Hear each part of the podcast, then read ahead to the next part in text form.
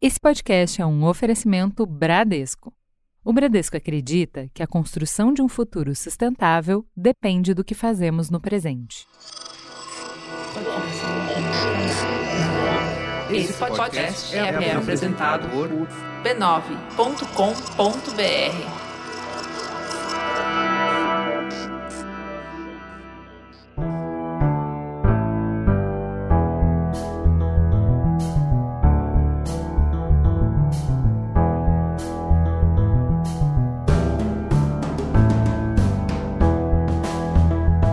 Mamileiros e mamiletes, eu sei que muitos de vocês já estavam no clima de bota fora para 2021, dando aquele último gás, mas o coração balançou com as notícias não tão animadoras assim dos últimos dias. Sim, temos velhas novas novidades no front, cheias de dúvidas e conflitos.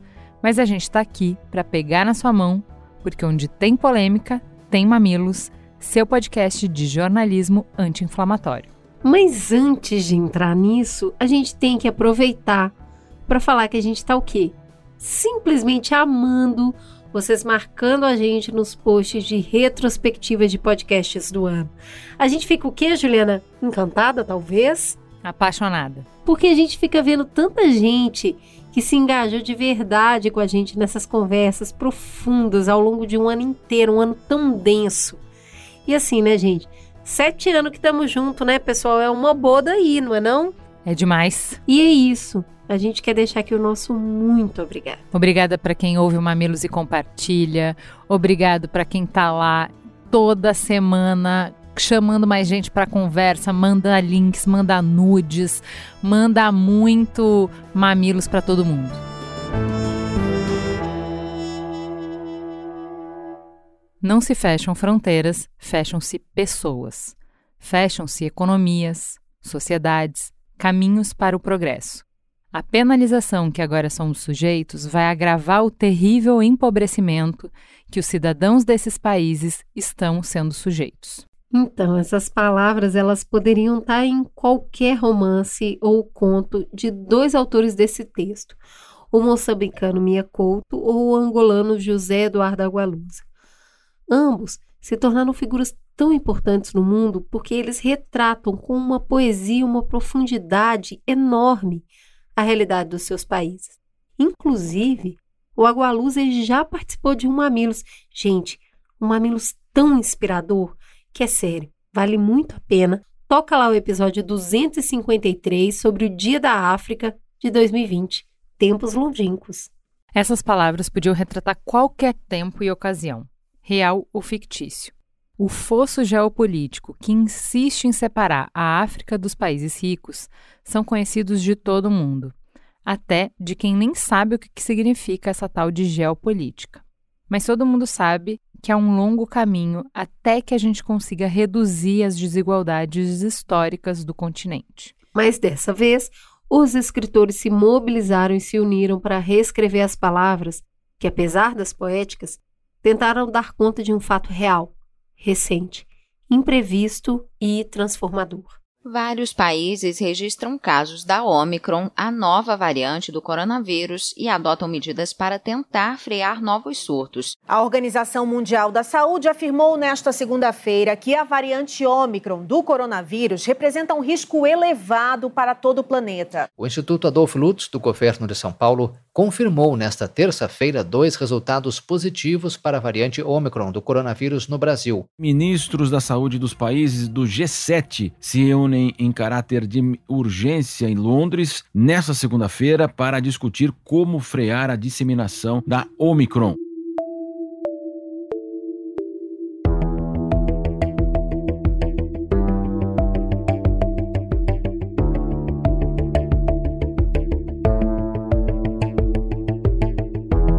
Em dois anos de uma pandemia tão contagiosa, a gente foi forçado a se acostumar com o vírus, com as suas características imprevisíveis, sua dinâmica caótica, suas mutações e variantes. Omicron é a 15 letra do alfabeto grego. E tirando as letras Nu e Xi, que a OMS resolveu não adotar por questões estratégicas, já passamos por variantes nomeadas com todas as letras anteriores. E aí, o que que essa especificamente tem de tão diferente? Será que a gente não devia já ter se acostumado com o fato de que o vírus muda constantemente e vai seguir mudando? Será que já não deveria ser óbvio que o vírus precisa ser monitorado e, em caso de risco, combatido com protocolos mais rígidos? Protocolos que a gente já estabeleceu, que a gente já conhece? A pergunta é: precisamos buscar uma solução global para um problema que tem se apresentado global? Mas antes, um minutinho para o nosso intervalo comercial e a gente já volta para apresentar para vocês as nossas convidadas.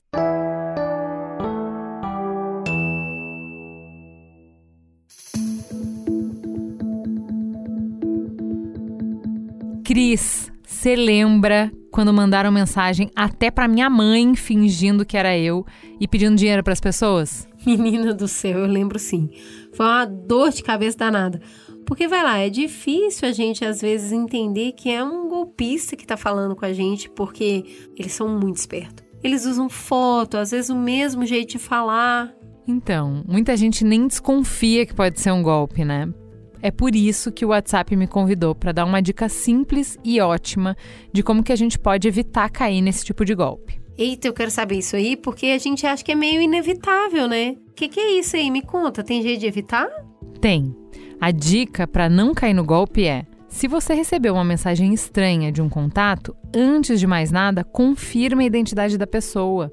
Mas confirma ligando, liga para o número que você já tem salvo da pessoa na sua agenda. Não faz nada até ter certeza de com quem você está falando. Se você fizer isso, você evita cair em golpes e ainda deixa a pessoa ciente de que está sendo vítima de fraude. Adorei a dica, Ju. Afinal, todo mundo pode cair em golpe, é isso aí mesmo, tá por toda parte, mas todo mundo pode evitar também.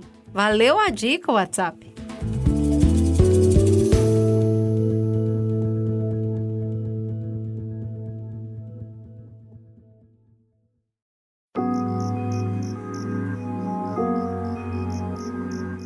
Mamileiros e mamiletes, quem aí já ouviu o Mamilos 326 sobre síndrome de impostora? Nós duas abrimos o coração e contamos alguns momentos em que as nossas próprias impostoras tentaram falar mais alto. Spoiler: algumas vezes elas conseguiram. E a gente ainda recebeu duas convidadas muito especiais e que também travam as suas batalhas com a impostora que vive dentro da mente de cada uma. A triatleta, podcaster e psicóloga da Comissão Olímpica Brasileira, Carla de Pierro, e a atriz influenciadora mundialmente conhecida, Bruna Marquezine. Essa insegurança ela pode bater até nas pessoas que parecem ser capazes de tudo, como as atletas de alta performance que a gente viu nas Olimpíadas de Tóquio. Todas nós ficamos encantadas com a estreia dos skates nos jogos, não é não? As atletas brasileiras, elas deram um show nas pistas japonesas e nos encheram de orgulho. Por isso, a gente convidou a Isadora Pacheco, que com apenas 16 anos representou o Brasil no skate park feminino.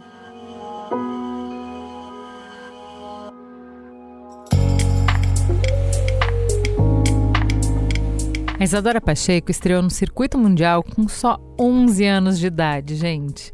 Ela foi vice-campeã mundial da categoria sub-14 e foi finalista do Campeonato Mundial realizado na China em 2018. Em 2019, ela levou o título brasileiro na modalidade parque, superando grandes nomes, inclusive as suas duas companheiras que disputaram os Jogos Olímpicos de Tóquio do seu lado, Dora Varela e Indiara Asp. Mas assim, né? A gente já entendeu que todo mundo tem aquela impostora. Então a gente foi lá perguntar para Isa quem foi a inspiração no skate que ajudou ela a trilhar esse caminho de tantas vitórias no skate. Olha só o que ela respondeu. A mulher que mais me inspira no skate é a Karen Jones, porque eu sempre me identifiquei muito com o estilo dela de andar, sempre gostei de ver ela voando muito alto. Eu comecei a andar de skate, só tinha meninos comigo, então aqui em Floripa eu não tinha uma inspiração, uma, uma mulher que me inspirava aqui em Floripa, porque eu não conhecia muitas mulheres que andavam de skate. Eu comecei a andar de skate com 5 aninhos de idade. É, aqui no meu bairro sempre teve uma cena muito forte de skate, surf. Todo mundo pratica algum esporte. Então, meus pais sempre me levavam para dar uma olhada no mar, para ver como tá, como tá as ondas. E na volta a gente parava na pista de skate. Eu sempre vi muitas pessoas quebrando, voando muito alto, e eu quis fazer aquilo.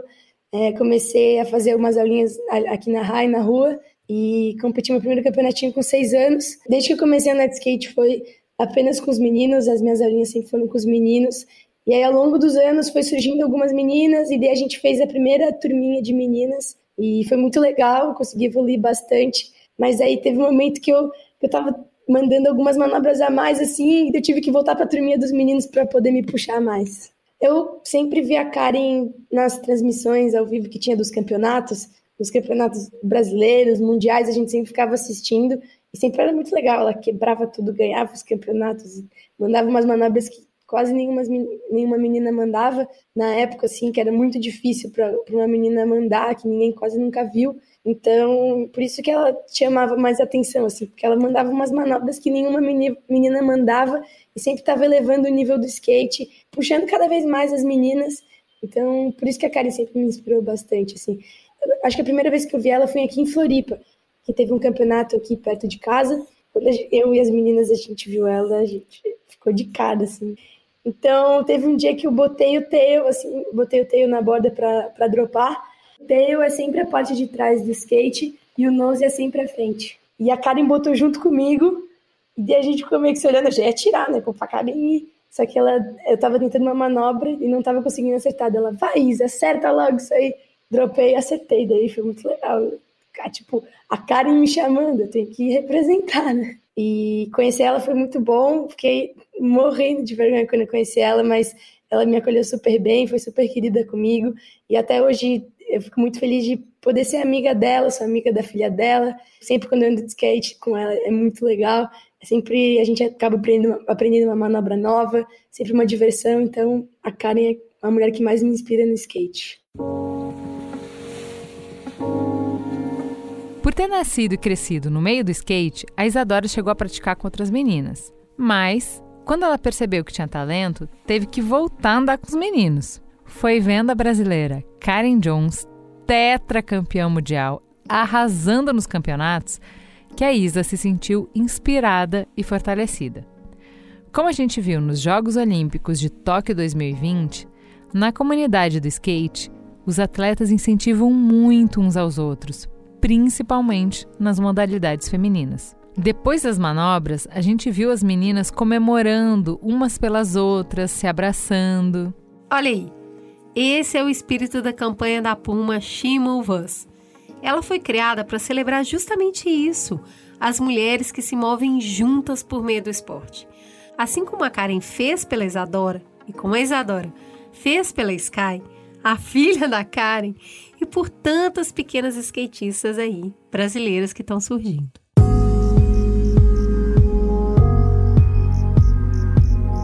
Para cada começo tem uma de nós. Acho que o maior aprendizado que nós duas tivemos nesses anos de mamilos é que sozinhas caminhamos bem. Mas juntas, eu e a Cris vamos muito melhor. Para virar o jogo da desigualdade de gênero, a gente precisa do quê? De todas.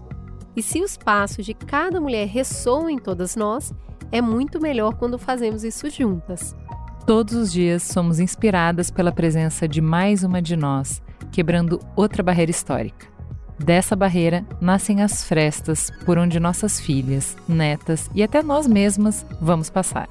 Fala sério, quando a gente vê uma executiva virando o jogo, a Tamires Dias sendo mãe e jogadora na seleção feminina, na Copa do Mundo, a Bruna Marquezine estreando mais uma série de sucesso, dá vontade de estar junto, a gente torce também por elas, dá aquela força para sempre ser maior. E é para fazer essa conexão que a Puma criou a plataforma She Moves Us, uma campanha mundial que reúne mulheres inspiradoras e compartilha sua potência com cada uma de nós à distância de um clique. Descubra esse universo de força, mãos dadas, inspiração e acolhimento. Vai lá, conhece a plataforma She Moves Us e vai Vamos dar a mão nós duas aqui com todas as outras mulheres incríveis que a gente conhece, como você. Voltamos. Para falar desse tema tão importante, a gente trouxe um time de peso. Para começar, a nossa musa, Denise Ornelas, a dona do Mamilos. Seja muito bem-vinda. Conta para quem não ouviu os 300 mamilos que você já participou, quem é você na fila do pão? Oi, meu Deus, fico até constrangida. Eu, eu... a moça tem a chave da porta, abre geladeira. Na, na base é da assim. amizade, com essas lilas lindas aí. É, então, eu sou Denise Arnelas, sou médica de família e comunidade, sou mestre em saúde da família, uma super entusiasta em divulgação e comunicação científica. Gosto de falar de ciência de um jeito que as pessoas consigam entender e que elas consigam usar essa informação como uma arma para a gente combater aí a desinformação e fake news. Eu acho que é assim que eu gosto de me apresentar. Musa demais, maravilhosa. Gosto de como ela se apresenta. Também gosto. Eu gosto de tudo nela. É, a gente pediu reforços para alguém com olhar internacional, porém com carisma, minha gente, com carisma. E o que tá bonita essa mulher? Fernanda Magnota, seja muito bem-vinda de volta. Que saudade de você. Quem é você na fila do pão? Oi, Cris. Oi, Ju, Denise. Que prazer estar com vocês. Olha, eu sou só uma garota latino-americana sem dinheiro no bolso, mas tentando ajudar esse povo a entender o que está acontecendo no campo internacional. Eu diria que eu sou basicamente a Denise das relações internacionais. Nossa, agora que eu fiquei, agora que eu fiquei com mais vergonha. Para começo de conversa, a gente vai precisar fazer o quê? Dar um passo atrás, né? Com a doutora Denise aqui. A pergunta é: se você encontrasse na rua com alguém chegando de Marte, tem dois anos de viagem, como é que você ia explicar essa variante do vírus? E por que, que essa conversa fica importante, mais importante ainda, no contexto todo dos últimos dois anos? Pois é, né, cara? É uma coisa que. Eu sei que a sensação que as pessoas devem estar hoje é que a gente está vivendo uma coisa em looping, né? Quando a gente começa a sair, quando a gente começa Total. a flexibilizar, quando a gente começa. Eu vim aqui a última vez em setembro para falar de como é que iam ser os eventos testes, tirar máscara, não tirar máscara, posso socializar um pouquinho, como é que a nossa ansiedade bate, né?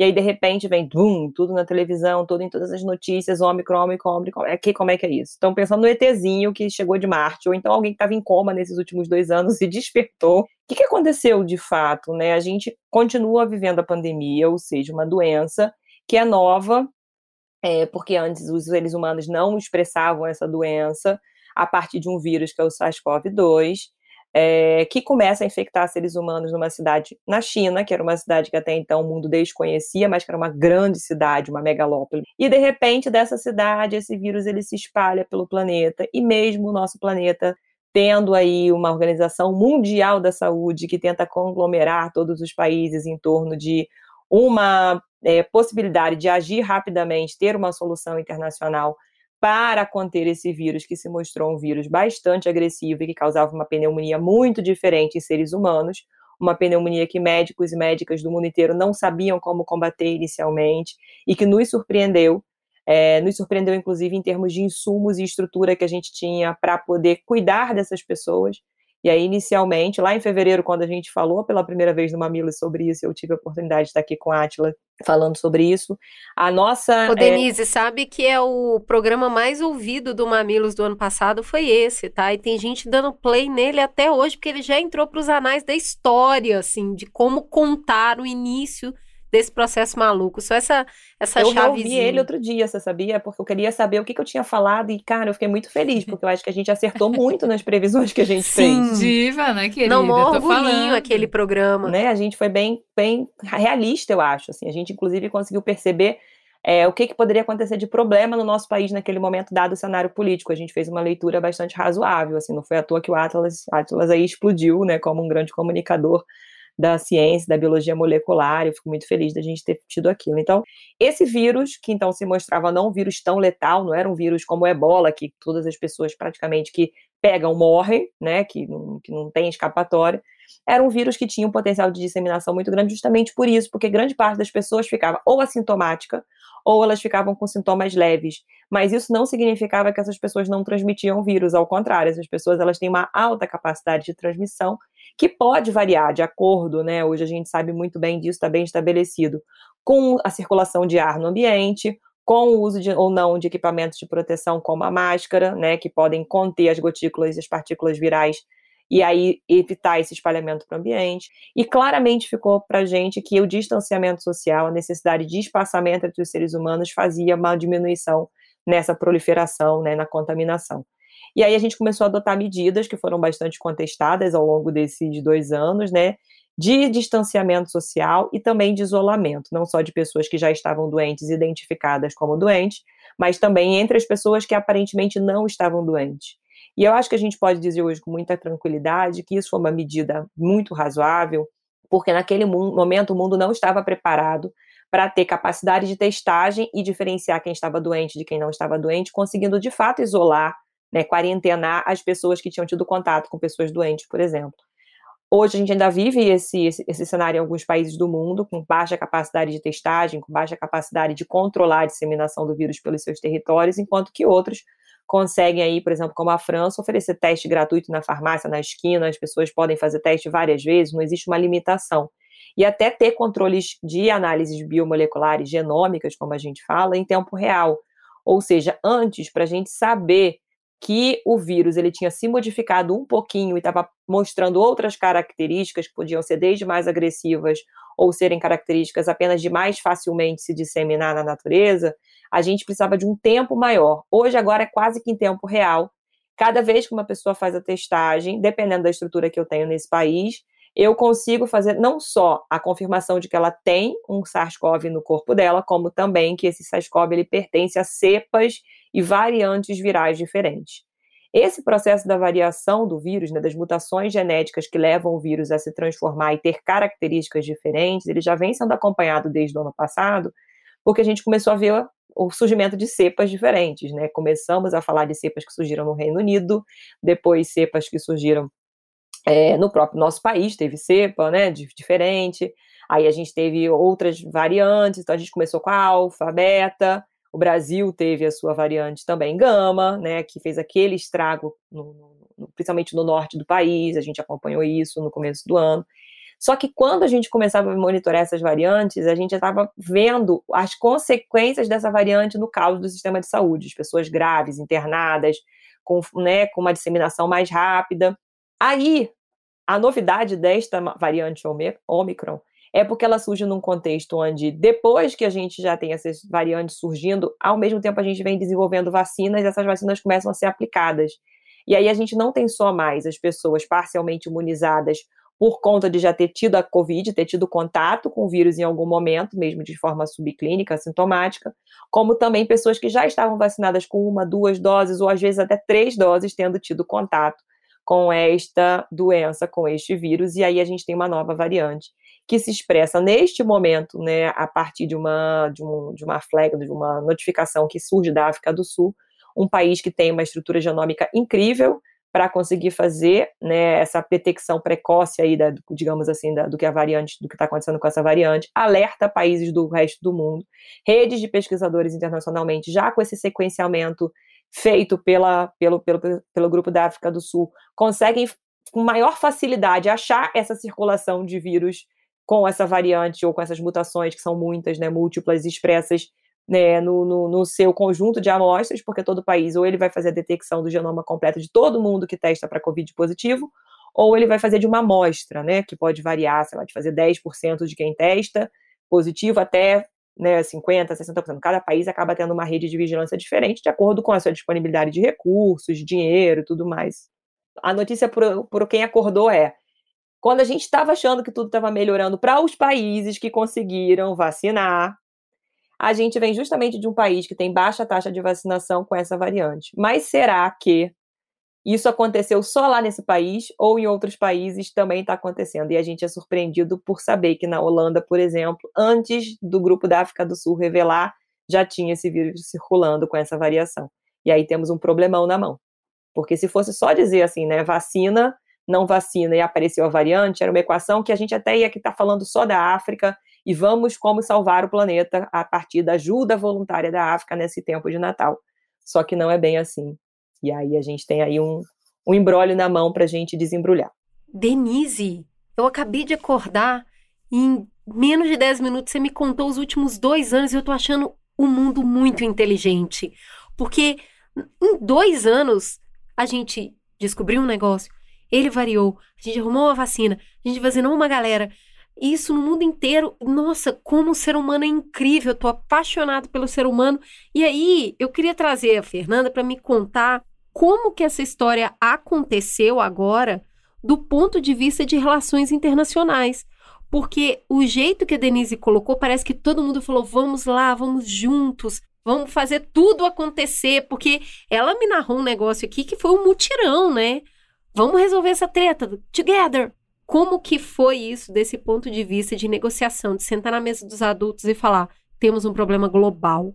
Olha, Cris, a gente de relações internacionais fica meio conhecido, vira e mexe, como os cavaleiros do apocalipse, né? Então, a minha mensagem ela é um pouco menos otimista e auspiciosa, é, até porque talvez ela revele, de um lado, lógico, todo esse esforço de coordenação que a Denise trouxe na fala dela, que de fato existiu da comunidade científica, das lideranças políticas, do meio empresarial, e isso tudo é, é muito meritório, mas ao mesmo tempo, é, em paralelo, a parte triste dessa história é que, primeiro, houve desde o início e tem havido até agora a instauração de uma espécie de guerra cultural que acabou capturando né, essa discussão sobre a pandemia, sobre as vacinas, sobre o que significam as coisas. Começou lá atrás, no início da pandemia, com a história do, do tal vírus chinês, né? Então, a tentativa de atribuir nacionalidade ao vírus, de insinuar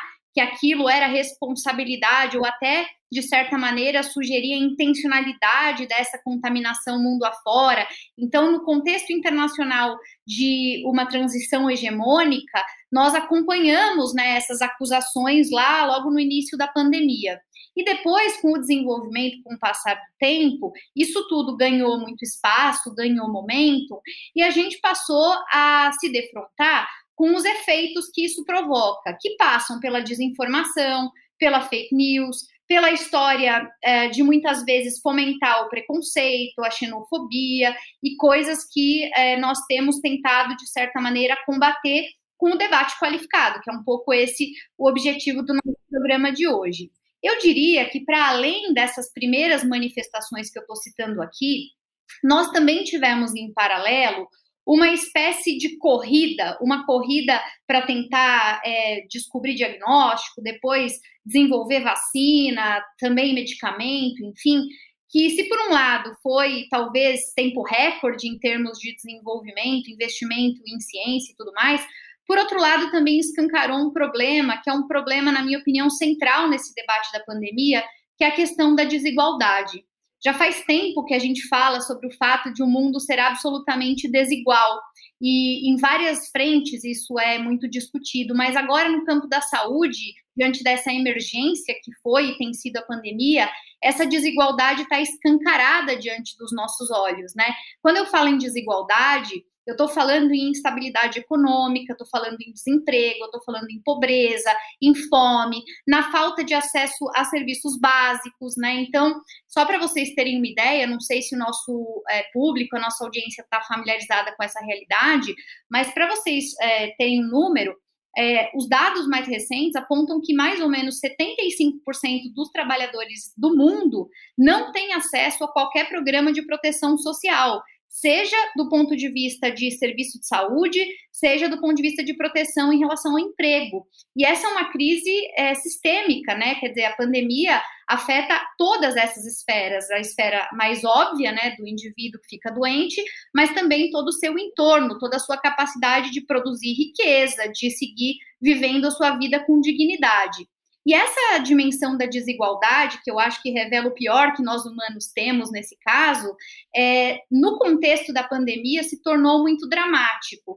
A gente olha para os números, né, e, e aí vai desde a cobertura vacinal, passando também pela própria condição de recuperação socioeconômica dos vários países, e os dados eles são desesperadores. Para vocês terem uma ideia, além daquele clássico dado, né, de que a desigualdade cresceu para mais de 70% da população global, mesmo em países ricos nos últimos anos. Além da gente falar, por exemplo, que a renda média da América do Norte é mais ou menos 16 vezes maior do que da África subsaariana. Isso tudo já antes da pandemia era verdade. Para vocês terem uma ideia, né, isso é um relatório que eu vou citar agora da Oxfam, só para finalizar essa parte introdutória, né? O vírus da desigualdade foi bastante repercutido agora nas últimas semanas. Ele mostra que enquanto as mil pessoas mais ricas do mundo recuperaram todas as perdas que tiveram durante a pandemia, né, de Covid-19, isso tudo em nove meses, os mais pobres, segundo a Oxfam, vão levar pelo menos 14 anos para fazê-lo, né? Então a gente está falando aqui de um abismo, de um abismo colossal. E quando a gente termina esse papo pensando na cobertura da vacina, no acesso à vacina, o número é ainda mais desesperador. A gente tem hoje os países ricos tendo, em média, vacinado 60% da sua sociedade enquanto os países mais pobres não chegaram nem a 5%. Alguns dados falam em 3%. Então, é, é um cenário é, bastante dramático. Mas, por hora, eu acho que a tela que eu estou tentando pintar é uma tela que mostra, de certa maneira, as nossas virtudes enquanto sociedade, que mostram, inclusive, a nossa capacidade de reação diante de uma crise como essa, mas, por outro lado, junto das nossas virtudes, nós, claro, temos também os nossos vícios. Eu diria que os mais graves são esse da guerra cultural e, em paralelo, da continuidade de um problema antigo agora repaginado que é a desigualdade. É, Denise, é interessante assim a gente pensar, tá bom, a gente tem agora um panorama geral, vamos descer agora para o que está acontecendo nessa variante, né? Porque é, você falou, né, da uh, gama, delta, é, são várias é, variantes, né? O alfabeto grego inteiro, e a gente só tem, só lembra, só falou de algumas. Eu queria que você nos contasse efetivamente o que, que a gente conhece dessa variante Omicron e quanto do surgimento dela pode ser explicado por esses vícios que a Fernanda falou né, dessa desigualdade de acesso a vacinas. Porque você mesmo falou no, no início da sua fala de que a primeira premissa era essa: olha, como a gente foi incompetente em distribuir de forma igualitária a vacina para que todo mundo fosse vacinado, a gente deixou o vírus circular e aí, circulando, ele conseguiu se mutar mais rápido e agora todo mundo no, no, mundo vai ter que lidar com as consequências dessa nossa inabilidade de articular políticas é, globais. Conta pra gente o que, que a gente já sabe da Omicron. Então, Ju, o que, que, é o grande problema nesse momento? As pessoas querem respostas objetivas sobre coisas que a gente está vivendo em tempo real. É, muitas vezes a gente né, fica preocupado com a comunicação científica muito por conta de, de, desse gap, desse tempo que a gente tem entre poder afirmar concretamente, né, dar respostas que vão a, a, de encontro ao que as pessoas querem ouvir e ter certezas, é, e um exercício que seria de futurologia, de, seria de, de chutar coisas que estão acontecendo. Quando a gente falava há seis meses atrás, né, sete meses, oito meses atrás, que o mundo precisava ter um plano de distribuição dessas vacinas, foi porque o que a gente já falava há um ano atrás, quando as vacinas começaram a ser vendidas e divulgadas, é, a, a, sua oferta né, para os países, era de que a gente tinha certeza que essa distribuição ia ser muito desigual. E que a partir dessa distribuição muito desigual, mesmo com a ONU puxando COVAX consórcio, né, tentando fazer com que os países se comprometessem, assinassem, que iam doar os excedentes de vacina, tentando falar que não era para vacinar adolescente, não era para vacinar criança antes de vacinar toda a população adulta mundial, que isso de fato ia acontecer, porque os países tinham, como Fernanda coloca, não só uma necessidade de combater a doença no seu momento épico, somos muito inteligentes e conseguimos desenvolver tecnologia, seja para botar respirador, seja para novas drogas, seja para é, ofertar para quem já está doente a possibilidade de ser curado, como também de evitar essa doença, essa disseminação da doença. A princípio, se imaginava que a vacina, ela, no modelo ideal, ela seria uma vacina que não permitisse que quem já está vacinado pegasse qualquer tipo de vírus, não só as formas graves deles. A vacina não foi desenvolvida pensando apenas em evitar a forma grave. Ela foi pensada sim em evitar cadeia de transmissão. Então, se por um lado a gente tem certeza que quanto mais gente vacinada, menor a transmissão de vírus, isso já está aprovado, essa circulação de vírus continua a acontecer. O que parece haver é que quanto mais gente vacinada, e aí, né, uma coisa meio bizarra, paradoxal, mas que no caso do Brasil, por ter usado tantas vacinas diferentes em momentos diferentes, parece que a gente teve até uma vantagem em relação a outros países que escolheram vacinar massivamente com um tipo de vacina só, né? Porque a gente justamente teve a possibilidade de interromper vários tipos e várias cepas e várias em momentos diferentes. Mas esse estudo que a gente chama de ecologia viral, né, essa modelagem que vai é, é, perceber essas mudanças da transmissão e a circulação e essas barreiras que vão sendo criadas a partir da quantidade e percentuais de pessoas vacinadas com vacinas de plataformas diferentes. O que a gente sabe hoje, por exemplo, da questão da intercambialidade, ou seja, eu tomar uma vacina e depois eu ser revacinado com outra vacina faz com que aumente a minha proteção, eram hipóteses lá em janeiro e fevereiro. Então, quando isso vai ficando mais claro, ao mesmo tempo que nos países, né, a gente tem no hemisfério norte o, o, a primavera, o verão, a possibilidade das pessoas irem para a rua, ao mesmo tempo que se amplia a massa testagem, então você consegue poder fazer com que realmente essa circulação do vírus ela seja embarreirada, porque você isola de fato quem está com vírus, mesmo que ele seja sintomático, porque a gente para de testar só quem está com sintoma, a gente passa a testar globalmente todo mundo. Existe uma falsa impressão de que tudo está sob controle e que a economia desses países está se recuperando, a nossa tem que se recuperar também. E aí, paralelamente a isso, nos países mais pobres, perde-se, de certa forma, um pouco desse apelo, dessa força para que um consórcio internacional consiga distribuir as vacinas de forma igualitária. Aí os países ricos eles começam a querer fazer isso com maior velocidade. Então vamos vacinar criança, vamos vacinar adolescente, vamos vacinar todo mundo daqui, para a pouco meu primeiro primeiro. E aí seis meses depois, porque a vida ela acontece em tempo real, ela acontece no balão de ensaio, a gente começa a ver que essa imunidade vai decrescendo. E aí Israel foi o primeiro lugar onde isso aconteceu, vacinou todo mundo, era um país pequenininho, quando chega seis meses depois, rapidamente a gente vê que não era suficiente, tem que botar uma nova dose da vacina. E aí os países eles começam a pensar, então eu tenho, tenho que segurar para mim também essa terceira dose, né? Veja, é, dá para dizer que essa variante Omicron, que foi a pergunta que você me fez, ela tem origem na baixa vacinação da África do Sul? Não. Por que não?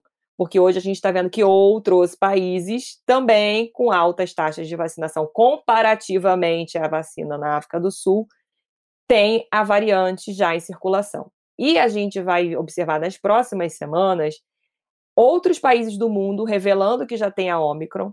O que está sendo feito agora para vocês pensarem assim, em tempo real nos laboratórios do mundo? Pegando-se amostras guardadas de meses anteriores e olhando para essas amostras e vendo esses sequenciamentos para ver se realmente a gente não deixou escapar que essa variante estivesse circulando. Do mesmo jeito que seis meses depois que apareceu o Wuhan, quando a gente foi ver os esgotos da cidade de São Paulo, a circulação de vírus em outros lugares do mundo, em dezembro já estava circulando, mas a gente só disse que foi pandemia a partir de fevereiro. Entende? Então, assim, existe um tempo de retroação que a gente ainda está nele. E não dá para hoje a gente simplesmente estabelecer o pânico de que essa variante ela é uma variante, como né, está chamada, ela é ainda de preocupação, mas que ela é, vai acabar com o nosso Natal, com o nosso Réveillon, o Carnaval, com tudo o resto. Nem dá para a gente ficar feliz e comemorativo falando assim, não, mas na África do Sul teve um aumento de casos, mas esse aumento não veio seguido de gravidade maior. Todo mundo hoje né, tem uma sensação é, positiva né, na comunidade científica, porque a gente acredita realmente que, de acordo com o que a gente sabe de ecologia viral, a tendência da história viral sempre é substituir um vírus mais agressivo por um vírus menos agressivo, porque faria sentido que o vírus quisesse se multiplicar e se disseminar na humanidade e não matar seres humanos, porque se ele mata seres humanos, ele mata o reservatório dele. Então, esse é o princípio lógico que faz com que a gente acredite que possa ser uma possibilidade essa substituição de uma variante que mata muito, como a Delta, por uma variante que seja menos agressiva, mas mais disseminadora, como é a Omicron. Ao mesmo tempo, a gente não vai saber isso antes de duas, três semanas, porque se o vírus demora 10 dias, 12 dias para levar as pessoas a uma reação imunológica que faz com que elas tenham uma doença grave, a gente está vendo isso acontecer novamente em tempo real. Então a gente precisa ver essas curvas subirem, entender o que está acontecendo. Foi porque vacina pouco lá ou foi porque teve alguma outra coisa? posso dar um spoiler de que tem alguns grupos de pesquisadores falando que teve uma outra coisa, que não é menos importante, e a gente vai falar disso daqui a pouco, que tem a ver com o meio ambiente, que tem a ver com o desenvolvimento humano, que tem a ver com as coisas que a Fernanda falou, que tem a ver com animais, que tem a ver com o planeta, e aí a gente vai falar disso daqui a pouco. Pois é, olha só. Denise me contou um monte de história aqui, Fernanda, que me deu um calafrio, que é eu não estou acostumada mais a viver no presente. A gente só vive do futuro, né? Do que, que vai acontecer. A gente está numa época do FOMO, que é peraí, a gente já foi na Lua, a gente já investiu em tanta coisa, como assim a gente ainda não sabe? Tá vendo informação daqui, daqui, daqui, daqui, eu vou consumindo tudo aquilo e vejo as pessoas, ciência, né? A, a Juliana escreveu aqui no papelzinho, ciência é tão legal. e eu lembro que lá em fevereiro de 2020, nesse programa que tem o Atila e a Denise, quando ainda não era pandemia, o Atila falou, quase maravilhado pelo vírus, olha como isso é incrível e se desenvolve. Porque a gente olha para essa, é, essa cadência do que a Denise vem contando aqui e simplesmente é a vida acontecendo. Só que tem um elemento na nossa vida hoje que tem muita resistência à vida acontecer que chama mercado. Ele tem pavor do presente, ele vive no futuro e ele quer ter segurança para saber para onde que ele vai, como que ele vai investir, se ele vai ter retorno. E aí, a vida acontecendo é cada hora uma variante. Eu acho que vai, né? Tem aquele meme, tava ruim, mas aí melhorou, mas aí piorou de novo, e aí tá ruim de vez. E aí o mercado, como que ele tem reagido, né? É, esse cenário internacional, a essa montanha russa de emoção que a gente não sabe se está saindo ou se está entrando. É, você falou né, sobre essa coisa do futuro colonizando o presente, da gente estar tá o tempo todo tendo que é, se adaptar a uma realidade que a gente não conhece, mas que de certa forma toma conta de todas as nossas decisões. Eu diria que além da gente estar tá vivendo essa mistura do passado com o futuro e de nunca estar tá efetivamente no tempo presente, esse também é o momento histórico das narrativas. E eu acho que o papel das narrativas é muito importante, não só para te responder essa pergunta sobre o mercado especificamente, eu prometo que eu vou chegar nela, mas também para explicar alguns dos movimentos que a própria Denise trouxe na fala anterior. A Denise falava sobre essa discussão né, de origem da nova cepa, sobre a culpabilização que começou a acontecer em relação aos países africanos, essa histeria toda de vamos então fechar as fronteiras, uma, uma movimentação muito análoga àquela do início da pandemia lá com a China, né? E no final do dia, o que, que é isso? É um debate clássico de relações internacionais, o debate centro-periferia. Então, quer dizer, ninguém está discutindo no mundo desenvolvido, em países considerados o celeiro, né, da civilização ocidental, inclusive lugares de gente ilustrada, como é o caso, por exemplo, da Áustria, que as pessoas não tomam vacina, né? Quer dizer, os, os movimentos anti-vax é, extremamente é, danosos né, ao, ao, ao, tecido social e causando uma crise de saúde pública em vários desses lugares. Eu, particularmente, sou especializada em política dos Estados Unidos, então é a realidade que eu acompanho mais de perto, e a realidade desse país também é desesperadora. Quer dizer, o governo Biden já não tem mais recursos para convencer as pessoas a tomarem vacina, ainda que abunde vacina né, nos Estados Unidos, que tenha mais vacina do que população. Então, é, essa questão das narrativas, elas têm uma certa finalidade política que alimenta, inclusive do ponto de vista doméstico, muitos desses personagens que mundo afora lideram, né, enfim, as massas, e que me parece muito importante. Então, eu só queria voltar nessa questão que a doutora Denise trouxe, porque tem a ver com a sua pergunta, né? Nós estamos o tempo todo reagindo, enquanto indivíduos, enquanto sociedade e também enquanto agentes econômicos, a essas narrativas às vezes narrativas intencionalmente distorcidas, às vezes narrativas mal informadas, às vezes narrativas apaixonadas, que em alguma medida nos cegam, né, nos deixam aí é, à mercê das nossas emoções. Em relação ao mercado particularmente, Cris, é, eu diria que o mercado, basicamente, nessa né, entidade abstrata que as pessoas chamam do mercado, os agentes econômicos, né, como um todo, e claro, é, eles têm várias particularidades, né? A economia real é diferente do mercado financeiro e tal, mas assim, é, o mercado de, de forma geral, ele costuma ser, num primeiro momento, absolutamente curto prazista. E ele reage uhum. de maneira é, absolutamente imediata a qualquer narrativa que se faça parecer dominante, ainda que às vezes, como eu disse, ela seja mal intencionada, mal informada ou às vezes apaixonada. Então, é, o que eu é, poderia apresentar aqui como um cenário é, pertinente a essa realidade? No mundo todo, o contexto econômico não é bom, não é bom desde o começo da pandemia, porque houve redução da atividade econômica, porque os países tiveram que é, muitas vezes é, descumprir a sua própria rigorosidade fiscal para dar conta de promover auxílios de todo tipo, investir no sistema público, investir em projetos para salvar empregos, investir, evidentemente, nas questões é, para avançar na vacinação e tudo mais. Então, a situação do mundo não é boa. A gente está passando por um momento de pico inflacionário, mesmo as economias mais ricas estão tendo essa dificuldade, e obviamente o crescimento projetado é muito menor do que já foi há anos atrás. Isso é uma realidade global. Aos poucos, conforme a realidade da pandemia vai se atenuando, a gente vai tendo resposta do lado econômico também. Então, quando a vacinação é, se amplia, quando nós temos a condição de retomar algumas atividades, né? Vários setores se energizam, o setor da, do turismo, o setor de eventos, né? A gente vai vendo tudo isso sendo retomado. E aí o dito mercado se anima. Mas como a gente sabe, e como eu tinha dito, é, sempre são reações é, de curto prazo e, portanto, essa volatilidade toda.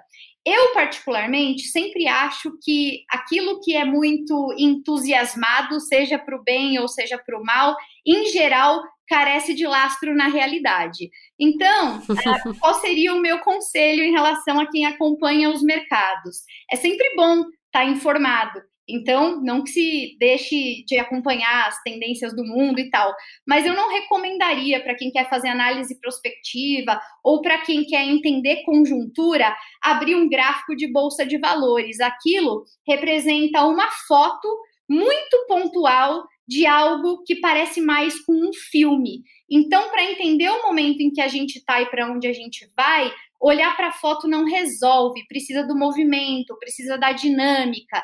E os mercados são movidos por expectativas. As expectativas, por sua vez, são movidos pelas nossas impressões do mundo. E as nossas impressões do mundo têm a ver com o que de fato acontece nesse mundo. Então, uh, isso movimenta o fluxo de notícias, isso movimenta uh, o fluxo uh, também das decisões políticas, e no final do dia, tudo volta para aquela primeira parte do que eu falava das boas e velhas narrativas. Às vezes, elas são boas, na maior parte das vezes, elas só são velhas, viu, Ju? Viu, Cris? Meu Deus do céu, eu preciso respirar, Juliana. Puxa aí, vamos pro intervalo, gente. Segura aí. Segura na minha mão, Juliana.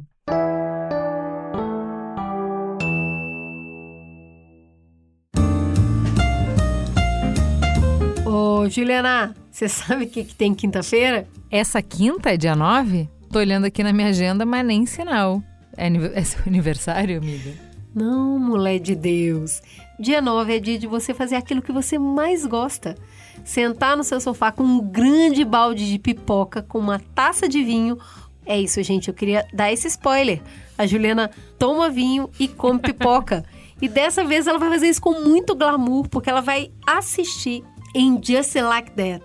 É a continuação do Sex and the City que vai estrear na HBO Max. Então elas voltaram. Ó, oh, eu tô bem pronta para esse reencontro com a Carrie, com a Miranda, com a Charlotte. Depois de tanto tempo me perguntando o que, que elas fariam nas nossas situações do dia a dia, me conta, Cris, com qual dessas você mais se identifica? Cara, assim, eu vou te falar que eu assisto Sex in the City do tempo que eu nem tinha dinheiro para pagar a TV, entendeu? Passava na TV aberta, eu ficava rezando para passar o episódio, porque eu era completamente deslumbrada pela Sarah Jessica Parker. Eu juro para você, a Carrie era a personificação de tudo que eu queria ser. Todas aquelas roupas, aquela liberdade, aquele glamour de Nova York. Eu assistia aquilo e falava: olha essa dona do mundo. Eu acho que eu tenho mais a cara da Charlotte, né, gente? Quem, quem ouve Mamilos de muito tempo já sabe. Então é isso, quero saber o que aconteceu na vida delas. Eu quero mesmo, sabe por quê? Eu continuo admirando muito a Sarah e para mim ela sempre será a Carrie. Eu tô doida para assistir. E assim, como se eu já não tivesse motivos para amar essa mulher, a HBO Max nos deu um spoiler falando que a Carrie, queridos, agora tem um podcast. Olha isso, Juliana. Olha essa vanguarda. Maravilhoso, não posso perder isso. Preciso ver e comentar. Exatamente, mamileiros e mamiletes. Então, você vem preparado aí, que quinta, todo mundo plau, liga lá, dá o play na HBO Max pra assistir And Just Like That. E dia 15, adivinha? Vocês acham que a gente vai assistir? Não vai falar disso não? Mas vai é muito. Vai lá, dá o play no Mamilos Cultura, que é o nosso espaço de reflexão a partir de produções culturais, que a gente quer contar o que a gente sentiu a partir disso. And Just Like That será lançada apenas no HBO Max, onde você também vai poder maratonar todas as temporadas do Sex and the City como se fosse a primeira vez. Porque, né? Estamos precisada desse escape nesse momento das nossas vidas? Ó, oh, você vai lá, assiste a série e taca DM, taca tweet, falando o que, que você sentiu para quando a gente sentar na mesa poder conversar com você sobre a série. Vai lá nas nossas redes sociais, arroba mamilospod e conta pra gente o deslumbre novo sobre isso.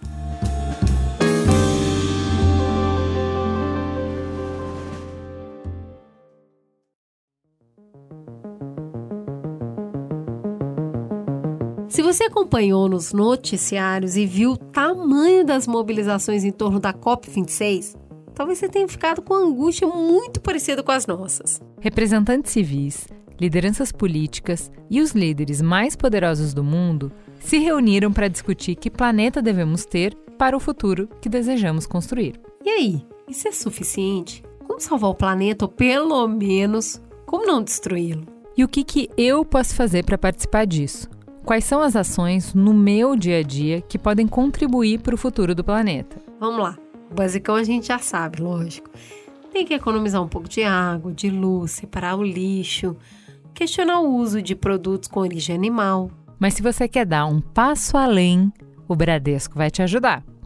Já pensou você saber, tintim por tintim, quanto você está emitindo de carbono na atmosfera? E mais, de onde está vindo esse carbono?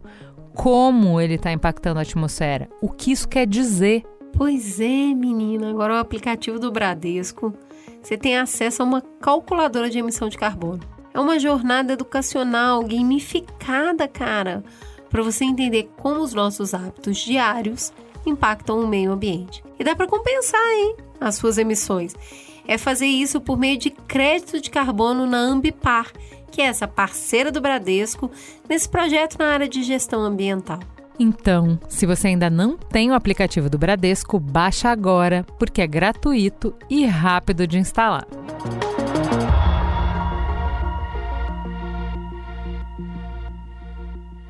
Voltamos. Denise, eu queria voltar numa coisa que você falou, acho que na sua primeira fala, que é o governo da África do Sul, ele tem reclamado que não só o país, mas o continente, né, estava sendo punido por um bom trabalho científico que eles fizeram de detectar e divulgar a descoberta da nova variante. E eu acho isso muito interessante, Denise, porque isso tem a ver com uma série de outras estruturas perversas que a gente tem, que não tem nada a ver com a pandemia, né? Que é você ser premiado por não fazer o seu trabalho, você ser premiado por ficar em silêncio e não cooperar, né? Então, assim, é... quando a gente tem um problema global e que se eu não fizer o meu dever de casa, eu estou prejudicando todo mundo, como que a gente faz para incentivar boas práticas quando a África do Sul, que fez a melhor prática que a gente conhece, né, que é é, identificar rápido, identificar primeiro, é punida dessa forma espetacular com o batismo de uma variante com seu nome, fechamento de fronteiras, pânico e uma série de implicações que quem trabalha em marketing entende perfeitamente bem do quanto a marca África do Sul foi é, prejudicada por esse excelente bom trabalho. Pois é. E aí, como que a gente faz para não ser assim? Desde que a gente teve a variante, variante beta surgida na África do Sul, isso já tinha acontecido antes, né? Tentaram emplacar também essa, essa narrativa de que a desgraça do mundo viria da África, e, enfim, e aí a África do Sul é mais um polo para isso acontecer. Depois a gente teve uma variante de interesse que foi a variante lambda que surgiu no Peru, também foi revelada, né, como uma variante que, ó, pode a, a ideia sempre é que vai vir no país subdesenvolvido. Como a Delta realmente veio da Índia, né? E o que é super natural, porque afinal de contas, quantas bilhões de pessoas existem na Índia, e é óbvio que lá é um caldeirão, né? Mas ninguém estava preocupado com a Índia vender vacina para todo o resto do planeta, mas não vacinar sua própria população, né? naquelas maravilhosas condições sanitárias que a gente sabe que, que, que, existem e que vários outros vírus, como por exemplo o próprio poliovírus selvagem, a gente não conseguiu erradicar na Índia, apesar da Índia, contraditoriamente, ser uma das maiores produtoras de vacina no mundo, né? É, então, veja, essa tentativa de narrativa de culpabilizar os países em desenvolvimento, os países pobres, seja lá como os países que, que ricos querem chamar, né? Ou querem atenuar BRICS, seja lá, né, o, isso é, tem muito a ver com esse lance que Fernanda é, identifica de tentativa de proteger seus mercados e de poder criar políticas de restrições, como sempre fizeram, de acordo com seus interesses, né, com essa volatilidade que o próprio mercado cobra e apresenta. Então, se for vantajoso para mim vender para você, eu vendo. Se não for vantajoso para mim nesse momento vender desta forma para você, então eu restringo pronto. E a gente vive num mundo que a circulação de pessoas é, para levar Covid ou para levar qualquer outra doença, é um ponto a mais, porque as pessoas elas traficam drogas, as pessoas elas é, traficam uma série de outras mercadorias, né? Mas tem a restrição de pessoas não é só para negócios ou para ambientes corporativos. Tem uma, uma série, as pessoas traficam orquídeas do Brasil, animais selvagens, sementes, né? Então, quando a gente está falando de restrição, a gente está falando de possibilidades de controle de mercado a partir dessas restrições, que são inúmeras, que são múltiplas, né? E de manter o contrabando, a ilegalidade dentro de determinados nichos de controle também. E a doença e a saúde não são diferentes desses outros campos, apesar da gente achar que, né, romantizar que globalmente a saúde é um grande esforço, porque se entende que se um país está doente, todos os outros países podem adoecer também. É uma fantasia, né? uma ilusão nossa de querer acreditar que esse mundo pode ser, né, enfim, imagine, porque é isso, não dá. Quando a gente pensa é, sobre a questão imputada pela África do Sul, para mim, a gente precisa primeiro nomear isso. Eu estou cansada de ler artigo de gente super né, evoluída e não fala que é racismo. Caramba! É racismo, isso não tem outro nome. Ah, Denise, mas ficou um monte de gente branca presa nos aeroportos da África do Sul, porque quem viaja mesmo da África do Sul para fora do país são as pessoas brancas. E é isso, vai punir branco também se estiver na África do Sul, se estiver dentro de um contexto que pode, de alguma forma, é, olhar para o continente africano não só como uma, um lugar de exploração, um lugar que é colonizado até hoje, porque na maioria das vezes, apesar da independência desses países, a gente sabe que os, o esforço exploratório ele continua em todas as suas vertentes, né, indústrias, empresas, enfim, que estão ali também. Então não adianta vacinar os seus funcionários que estão nas suas empresas mineradoras de pérolas preciosas e achar que eles vão ter livre trânsito, né, se acontecer alguma coisa lá. Não vai ter, né, não, não é dessa forma que se, que se processou. Então esse é um racismo em saúde que a gente precisa nomear, que a gente precisa entender, assim como o Tedros, né, que é o, o superintendente geral lá da OMS, ele sofre racismo o tempo inteiro, os comentários sempre são péssimos, se aventa, inclusive, que várias das questões que os países é, têm com a OMS, quando tem alguma restrição, tem a ver, inclusive, com isso, de, né, de ter uma liderança africana, de ter uma liderança negra na, nesse momento, né, na, da pandemia, se colocou várias vezes em xeque a credibilidade, a capacidade institucional dele fazer e organizar essa coalizão para poder, inclusive, distribuir as vacinas, né? Se fosse talvez um homem branco nórdico fazendo tudo isso, será que o esforço global não teria sido diferente? Então se aventam várias outras questões.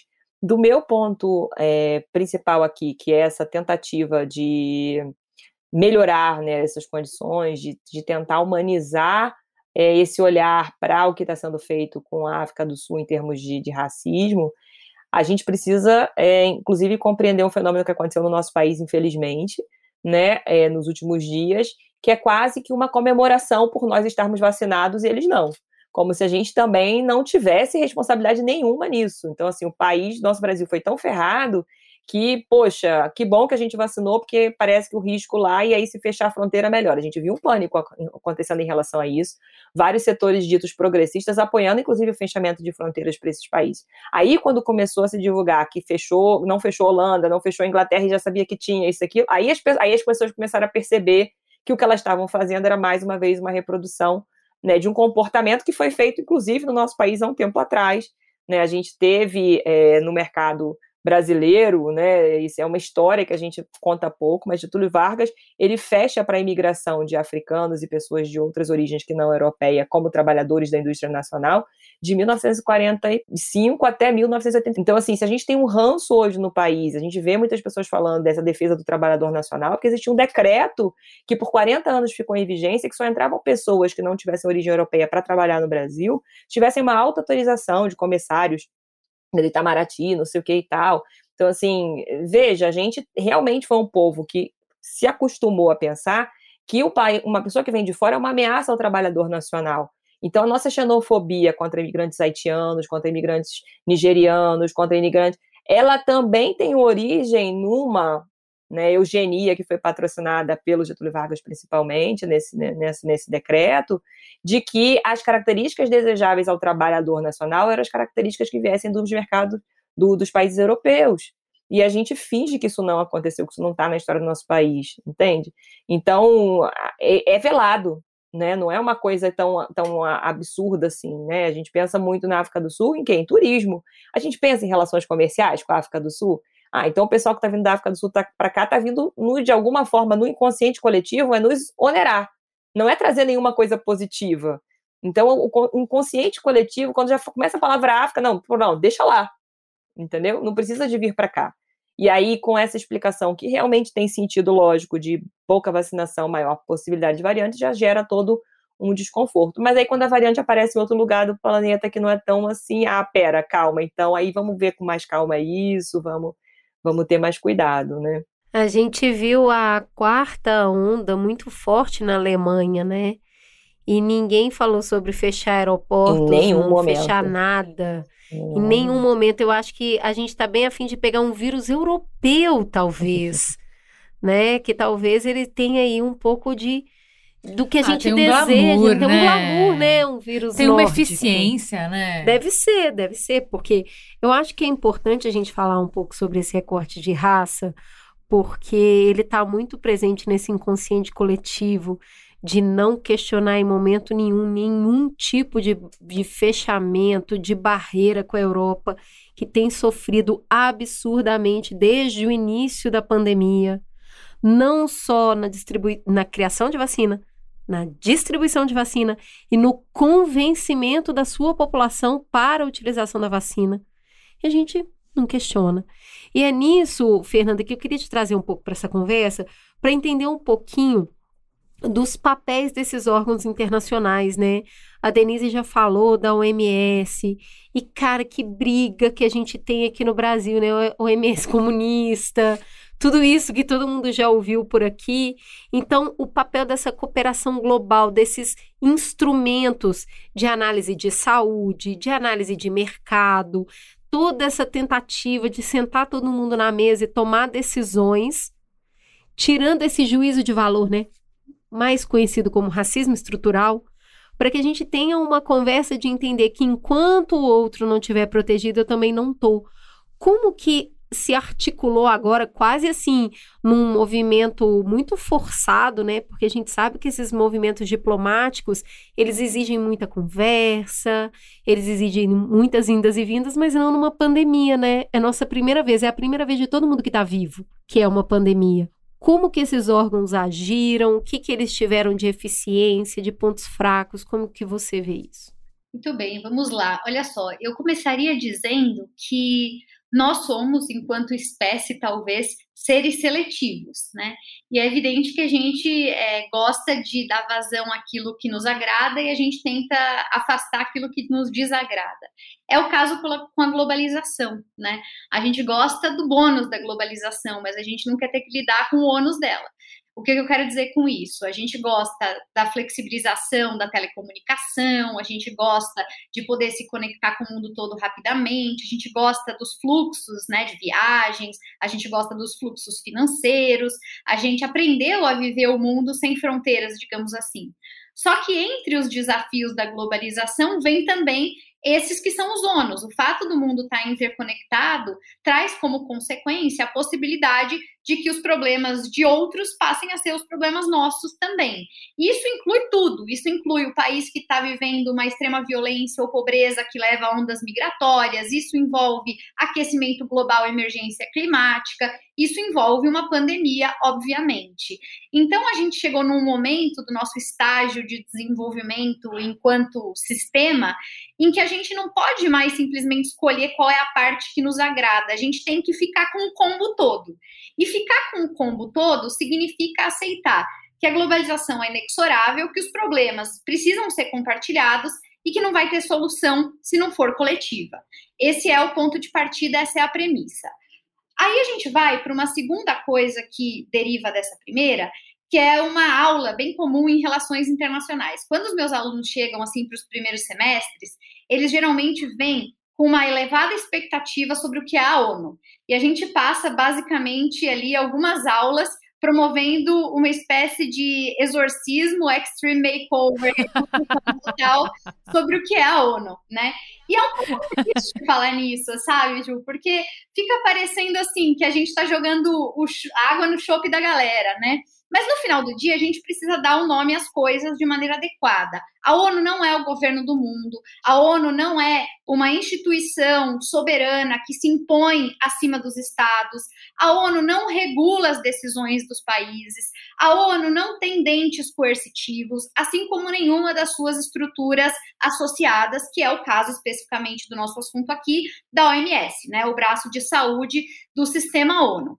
Então, quando a gente escuta falar essas coisas do tipo, não, a ONU vai resolver o problema, não acreditem, a ONU não vai resolver nada. Quem resolve os problemas são os países reunidos na ONU como um foro onde eles coletivamente vão discutir saídas comuns para problemas compartilhados. Os países são desiguais, eles são imperfeitos, eles têm interesses variados, eles adotam pautas diferentes, eles não concordam sobre vários assuntos e é uma grande negociação, uma grande barganha derivam algumas coisas que talvez a gente concorde, outras a gente não concorde. Mas é uma enorme reunião de condomínio. A ONU é uma enorme reunião de condomínio. Ai, gente, não gostei dessa imagem mental, talvez. achei difícil, achei difícil. Quer dizer, a gente está dependendo de quem são os nossos vizinhos. Se os nossos vizinhos não são joia, não tem como sair uma decisão joia da reunião de condomínio, né? Vai depender da qualidade de quem está presente. Então, é, primeira coisa que eu sempre gosto de falar quando alguém me pergunta sobre o papel das organizações multilaterais, pode ser na pandemia ou em qualquer outro tema, é sempre começar desmistificando, até para que a gente não atribua um peso excessivo e uma responsabilidade excessiva ao que não tem essa responsabilidade. Não dá para dizer, ah, não, a OMS falhou, não resolveu a pandemia do mundo. Ah, a ONU então não serve mais para nada. Não se trata disso, não é para isso que essas estruturas foram criadas, elas não têm capacidade institucional e nem interesse institucional em realizar certas coisas, e elas se prestam ao papel que elas realizam. Elas reúnem comunidades especializadas, elas colocam as lideranças políticas na mesa, elas tentam fazer uma espécie de programa é, que garanta transparência e compartilhamento de informações confiáveis para que as comunidades epistêmicas, no caso agora dos cientistas, médicos, especialistas, possam trabalhar. Esse é o papel. E no caso político, para tentar amarrar essa resposta, o que é que então essas estruturas têm feito? No âmbito da ONU barra OMS, esses movimentos que eu acabei de descrever foram os mais significativos. É claro que, em paralelo, houve a criação de um consórcio, né, o COVAX, que basicamente reúne fundos dos membros dos países que estão é, associados à OMS para tentar ajudar na democratização de vacinas. Mas quando a gente pensa na OMS, na democratização de vacinas, no próprio COVAX e nas articulações que o G20 fez, o G7 fez, os grupos de países diversos fizeram, a gente esbarra de novo naquele papo sobre a desigualdade. E aí eu volto com os meus bons e velhos dados aqui, para agradar o pessoal do mercado que está nos ouvindo, né? Então, é, só para vocês terem uma ideia e não ser cansativo, os países do G20, que nada mais são do que os 20 países mais ricos do mundo, agora, final de 2021, estão monopolizando 89% das vacinas que já foram produzidas. Sendo que 71% das que serão entregues até o final de 2021 também têm entregas previstas para esses mesmos países. Tem países que têm 15 vezes mais vacina do que o necessário para vacinar sua própria população, uma, duas, três vezes. Até por isso deu tanta polêmica a fala do Tedros Adhanom, que há um tempo se manifestou sobre isso, quando ele disse, pessoal, por que ao invés de vacinar a terceira dose, a gente não está vacinando a primeira em quem não vacinou, né, em outros países e tal?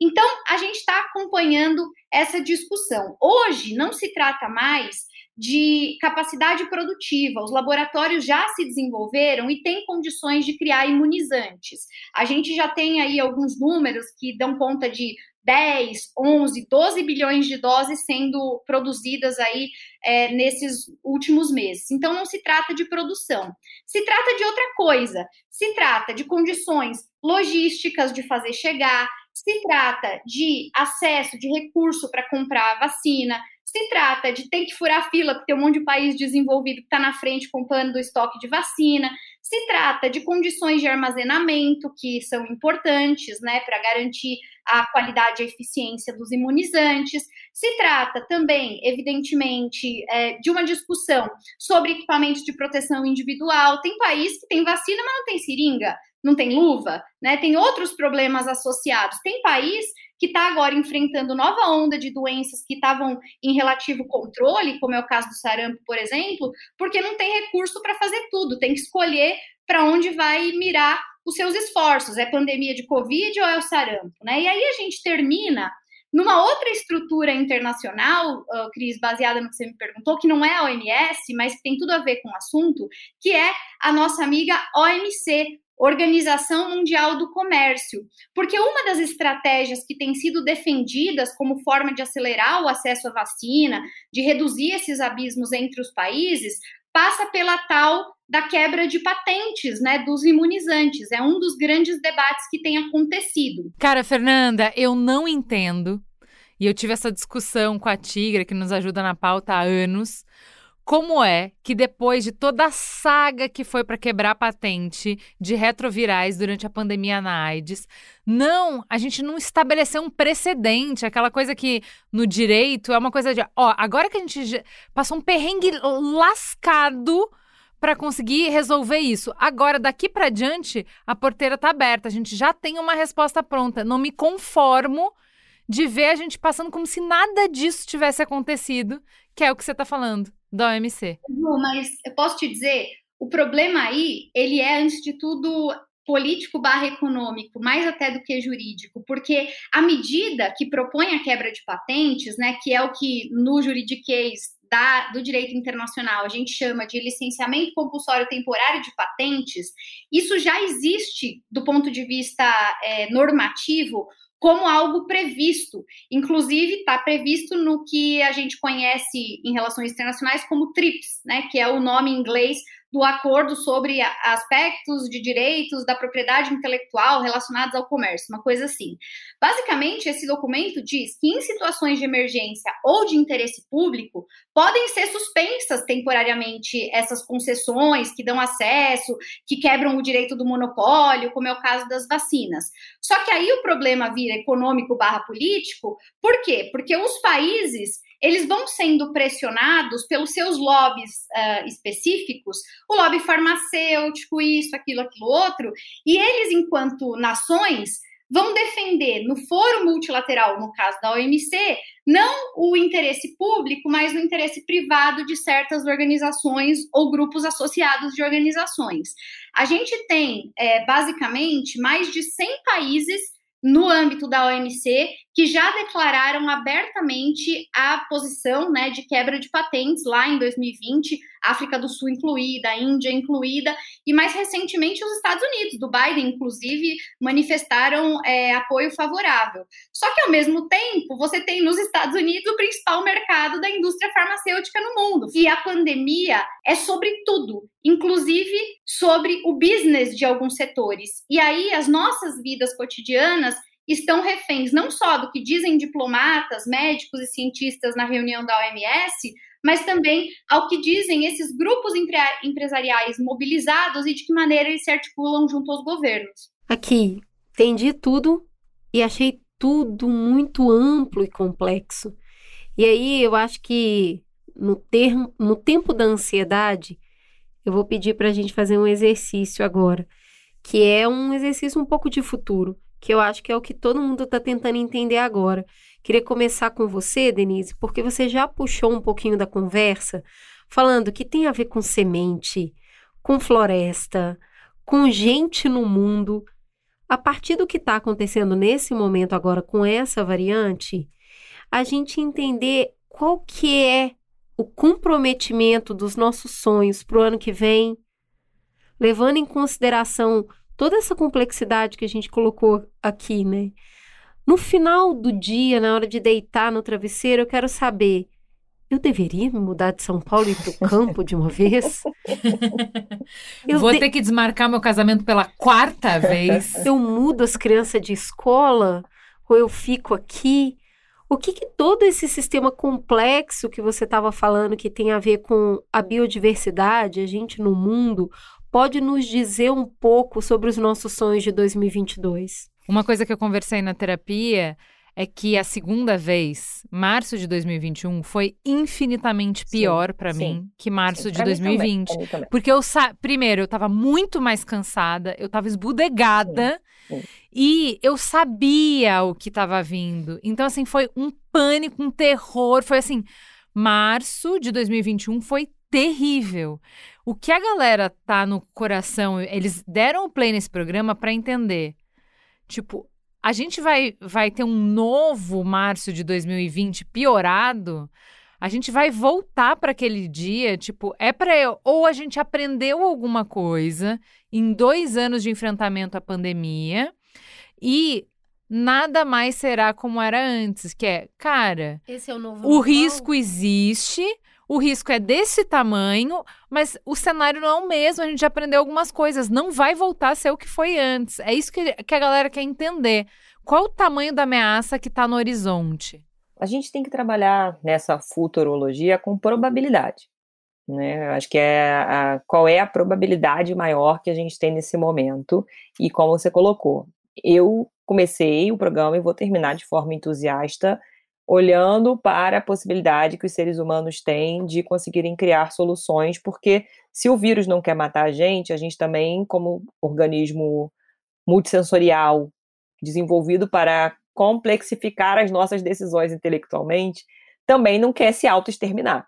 Mas a gente vive num sistema que não envolve só os seres humanos, como a gente estava falando aqui até então, né, que é, não dependem do nosso controle absoluto. E aí, pensando nesse aspecto, assim, como é que eu olho para o que a gente está vivendo agora? É, existe uma hipótese, né, de que essa variante específica, Omicron, ela tenha surgido pela interação de seres humanos com animais. Então, em Botsuana, parece que existe um, um, um locus específico de lá, onde se identificaram essa, o início né, dessas variantes com muitas mutações, que pode ter havido, a partir da interação entre os animais e seres humanos, o transporte dessa, do, do vírus SARS-CoV para animais.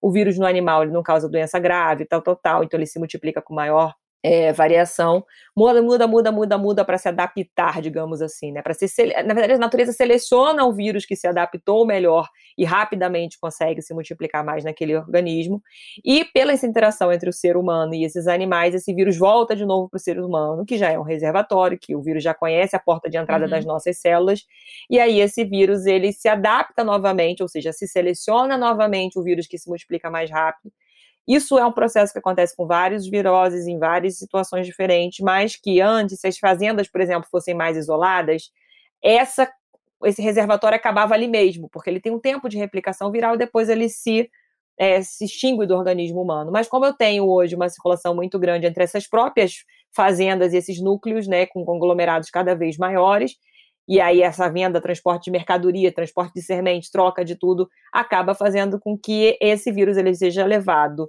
do conglomerado rural para o conglomerado urbano, e aí um monte de gente, a disseminação é mais rápida e tudo mais. Então, parece, existe um grupo que está advogando, está estudando esta possibilidade, ter sido uma mutação, uma série de mutações que envolvam não só o organismo humano, como o organismo animal.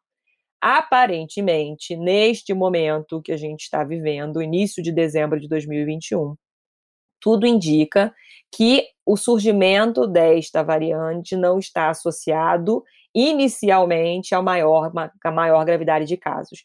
Mas a má notícia é que a gente ainda tem nove letras no alfabeto grego para serem nominadas como variantes. Deus me livre.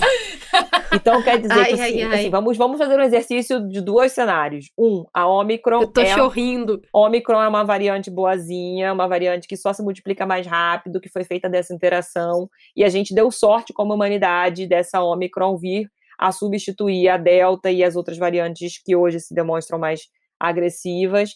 E uh, ok, a gente não Peraí, vai ter o que um você está dizendo é que quando acabar as letras, acabam as variações, não vai mais ter variação. A gente está quase acabando as possibilidades de variação, porque quando acaba o alfabeto, acaba. Eu acaba. queria Vamos que fosse assim, formar, assim, mas aí a gente aí não formou. tem só o alfabeto grego, a gente tem outros tipos de alfabeto, a gente pode escolher outros alfabetos, né? Então, as possibilidades, elas Deus são... Me. Dentro da nossa espécie humana ainda, ainda grandes. Mas, enfim, tô falando que pode ser que o cenário mais provável neste momento parece ser o de que a Omicron seja uma variante, ainda como a gente tem colocado, né, de preocupação, mas com talvez pouco potencial neste momento de retornarmos aquilo que a gente tinha, como por exemplo, como foi com a Delta, como foi com a Gama, como foi com a Beta em alguns países do mundo em determinado ponto. Então parece, parece que seja assim.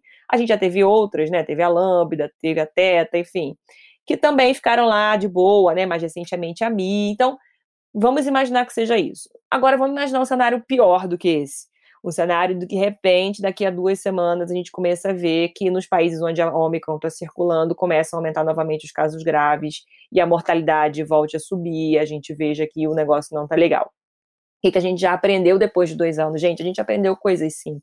A gente aprendeu a manejar melhor esses sintomas, a gente sabe monitorar melhor, a gente aparentemente, na maior parte né, do, dos países, já consegue ter planos de contingências um pouco mais estruturados em relação a ter equipamentos de proteção individual. Isso quer dizer que as pessoas estão convencidas de que, além disso, planos de contingência em relação a suprimentos, em relação a poder estruturar rapidamente hospitais de campanha ou lugares que possam atender as pessoas que agravam, a população ela está convencida a se isolar novamente, ou a se distanciar novamente, ou a usar é, medidas de proteção como a máscara incisivamente? Talvez não. O que, que a gente tem de vantagem em, nesse aspecto? Hoje a gente consegue testar muito mais rapidamente, a gente consegue talvez isolar seletivamente com mais facilidade, a gente já consegue estabelecer mecanismos de controle melhores. Qual é a má notícia? Isso continua desigual mesmo no nosso país, a gente também é um poço de possibilidades de produção de variantes. Eu queria falar isso desde o início do programa, para dialogar com aquela fala inicial da Fernanda. É muito ingênuo a gente achar que São Paulo divulgando que está com 90% da população vacinada e que neste momento estamos gozando de uma estabilidade que nos permite ter um show de uma artista famosa no meio da cidade e a gente não vê um aumento em duas semanas desses casos que isso não, aconte não possa estar acontecendo em outras partes do país. Se a gente for lembrar um ano atrás, a gente começou pelo Norte e Nordeste. Se a gente for olhar os gráficos hoje de crescimento de transmissões, a gente realmente está em queda no Sul e Sudeste, como a gente estava em dezembro do ano passado, todo animadinho para o Réveillon e para o Carnaval. E novamente no Norte e Nordeste a gente começa a ter alta. Por quê? Umas, algumas explicações. Lá, a terceira dose não começou a ser feita com a mesma efetividade que aqui. A gente continua, infelizmente, com o Plano Nacional de Imunizações, o Programa Nacional de Imunizações fragilizadíssimo. A gente não tem uma direção central. os estados e municípios estão decidindo da cabeça deles fazer o que eles querem e a gente continua envolvido numa situação política temerária. Se a gente for nessa toada da fé, o que, que a gente tem de cenário político? Eu não sou né, uma especialista em assuntos políticos, mas vou me arriscar a fazer as minhas conclusões aqui a partir do que eu imagino. A gente tem uma tensão que é joga na mão dos governadores, dos secretários municipais, secretários estaduais de saúde a decisão sobre fechar ou não fechar em qualquer momento. E o governo federal continua com a premissa de que está maravilhosamente comprando vacina, que tem vacina da Pfizer para todo mundo, que não tem motivo para ninguém fechar nada e que, na verdade, essa responsabilidade é única e exclusivamente dos governadores e dos, dos municípios. Esse que é o nosso grande ponto. Veja, a nossa capacidade para administrar problemas de saúde, quando a gente está trabalhando tecnicamente na condução desse problema, ela aumenta muito. Quando a gente começa a ter interferência política, ela diminui novamente, proporcionalmente. Então, é inverso proporcional. Quanto mais técnico e menos político nesse aspecto, mais facilidade a gente teria de conseguir identificar, por exemplo, hoje, situações de cidades com extrema vulnerabilidade, com pouca vacinação, onde a gente tem que ir lá e vacinar todo mundo. Uhum. A gente precisa fazer isso. Essa batalha não está vencida. A gente tem na própria cidade de São Paulo bolsões de populações e pessoas com dificuldade de acessar a vacinação, seja a segunda dose, que ainda é para completar o esquema vacinal, seja a terceira dose. A gente tem uma infinidade de pessoas aí, chega dois, duas a três milhões de pessoas que usaram a vacina em dose única da Janssen. A gente já sabe que a vacina em dose única da Janssen uhum. não é uhum. mais uma vacina em dose única, tem que ser feita a segunda dose. Chegou a segunda dose da vacina da Janssen? Não chegou. Qual é a péssima notícia? Na maior parte das vezes, essa vacina foi feita para é, em, em cidades maiores em pessoas em populações vulneráveis, porque se pensava o seguinte, era uma dose só, então vou garantir na população em situação de rua, pessoas que eu vou ter dificuldade de vacinar novamente. Sim. Essas pessoas são vulneráveis por si mesmas, de saberem a informação que está circulando na TV, de que elas têm que ser vacinadas de novo. Exato. E aí a gente não está investindo maciçamente, por exemplo, na solução desse problema. São Paulo anunciou que vai vacinar com a segunda dose de Pfizer e pronto. Isso não está no Programa Nacional de Imunizações. Entende? Então a gente tem no Brasil algumas outras questões. Talvez as crianças brasileiras elas precisassem, para a gente, por exemplo, garantir o retorno seguro às aulas em fevereiro do ano que vem, estarem sendo vacinadas agora para tomar a segunda dose nos 28 dias, para elas voltarem em fevereiro com segurança, e aí a gente poder é, ficar mais feliz, porque elas estão indo à escola, mas elas estão usando máscara o tempo todo, e esse atraso no desenvolvimento psicossocial das crianças usando máscara o tempo inteiro vai cobrar uma conta cara para gente. A criança precisa ver expressão facial, Isso. ela precisa entender códigos, ela precisa olhar para o outro, ela precisa entender o que a professora está dizendo para além dos olhos. Claro que a gente tem uma facilidade de adaptação da criança também nesse aspecto, mas isso alguma hora vai ser cobrado essa conta. Então, não é uma medida de, de, de, de simplesmente é, um exercício de futurologia pensando no todo, mas nas partes também. A gente precisa olhar o problema, fragmentar esse problema e tentar ir resolvendo o que a gente pode em cada grupo. Eu queria muito que a gente conseguisse passar para quem está ouvindo o programa, né, que não devia ter tirado a máscara em lugares fechados nunca, porque a gente sabe que quando a gente fala que abre e tira em lugar aberto, a pessoa já entra no lugar fechado sem a máscara. Ela não para, limpa a mão e coloca a máscara para entrar no lugar fechado. A gente vê as pessoas indo confraternizar, tomar né, o seu chopp, tomar o. Elas não tiram a máscara só na hora de comer e beber, elas entram no estabelecimento, elas tiram a máscara porque ali é permitido para comer e ficam o tempo inteiro. Quanto mais tempo exposto, mais probabilidade de transmissão viral. Então, assim, a gente precisa também é, não jogar, obviamente, só nas pessoas, na população, a responsabilidade sobre esse controle, porque não vai ser, né, só a gente fazendo. Isso, como você falou, ninguém aguenta mais a terceira vez, né? Então é muito provável que a maior parte das pessoas não desmarque seus casamentos, é muito provável que as pessoas que queiram né, retomar a sua vida e já estão fazendo isso, é, façam é, de alguma forma até com uma vingancinha, sabe, de tempo perdido. E esse movimento é muito triste, porque aí você vê a pessoa pegando influenza, como está no caso do Rio de Janeiro, um surto de influenza, então vai pegar outros vírus, porque a gente ficou muito tempo também restrito, então a gente tem outras possibilidades. Pode não ser a Covid na sua nova forma, mas pode ser outros vírus, pode. Então, assim, a gente precisaria de uma parcimônia maior, eu acredito. Mas, mais uma vez, a gente continua sem essa parcimônia ser exercitada pelos nossos governantes, né? Então, a gente da ciência, da gente da comunicação, tem tentado fazer um discurso, né? Você falou isso um pouco para mim antes do programa, né? Tipo, ah, Hoje a gente vê que a maior parte da comunidade científica parece não estar alarmando as pessoas como foi das outras vezes. Isso é uma coisa positiva? A mim parece que sim, porque a gente está conseguindo se adaptar ao cenário que agora existe. Mal ou bem, a gente tem um cenário onde existe vacina disponível, onde a vacina se mostrou segura e eficaz, onde a gente consegue monitorar os casos que estão agravando em tempo real com maior facilidade. Melhoramos a qualidade de todos os dados fornecidos pelo governo federal de maneira nenhuma, mas a gente aprendeu a lidar com isso fazendo os consórcios, fazendo outras vias de comunicação, tendo uma estrutura da sociedade civil que respondeu a essa ausência também. Eu quero muito acreditar que somos capazes de continuar fazendo isso e de nos adaptarmos mais rapidamente. É sem custo emocional? É sem custo político? É sem custo econômico? Não é sem custo, vai ter um custo, não tenho dúvida disso.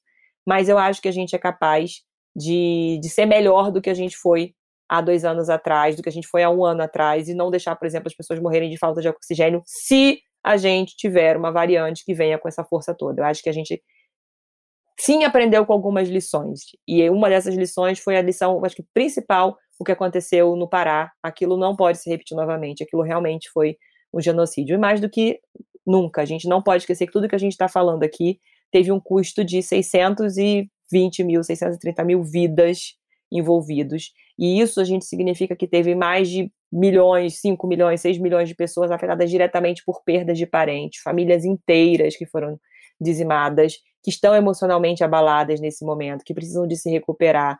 Então, mais do que o custo econômico, mais do que o custo emocional de ter ficado com seu casamento adiado, ou de ter ficado morando numa casa, né, ainda que confortável aí fechado, a gente tem um custo emocional de pessoas que perderam as suas vidas por conta de muitas vezes dessa desorganização toda e pessoas que ainda estão afetadas por essas perdas. A gente não pode esquecer disso em nenhum momento.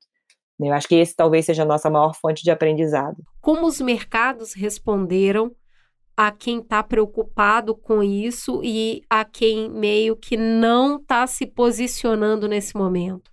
Muito bem, Cris. Olha, dá para falar tanto sobre os mercados quanto sobre os países, sabe? Porque na filosofia, é, existem. Aliás, não precisa nem na filosofia, dá para pensar na literatura, né? Aquela frase clássica de que o mar calmo não faz bom marinheiro, né? Virou uma frase clássica. E para as relações internacionais é mais ou menos isso também, assim como para as economias, né?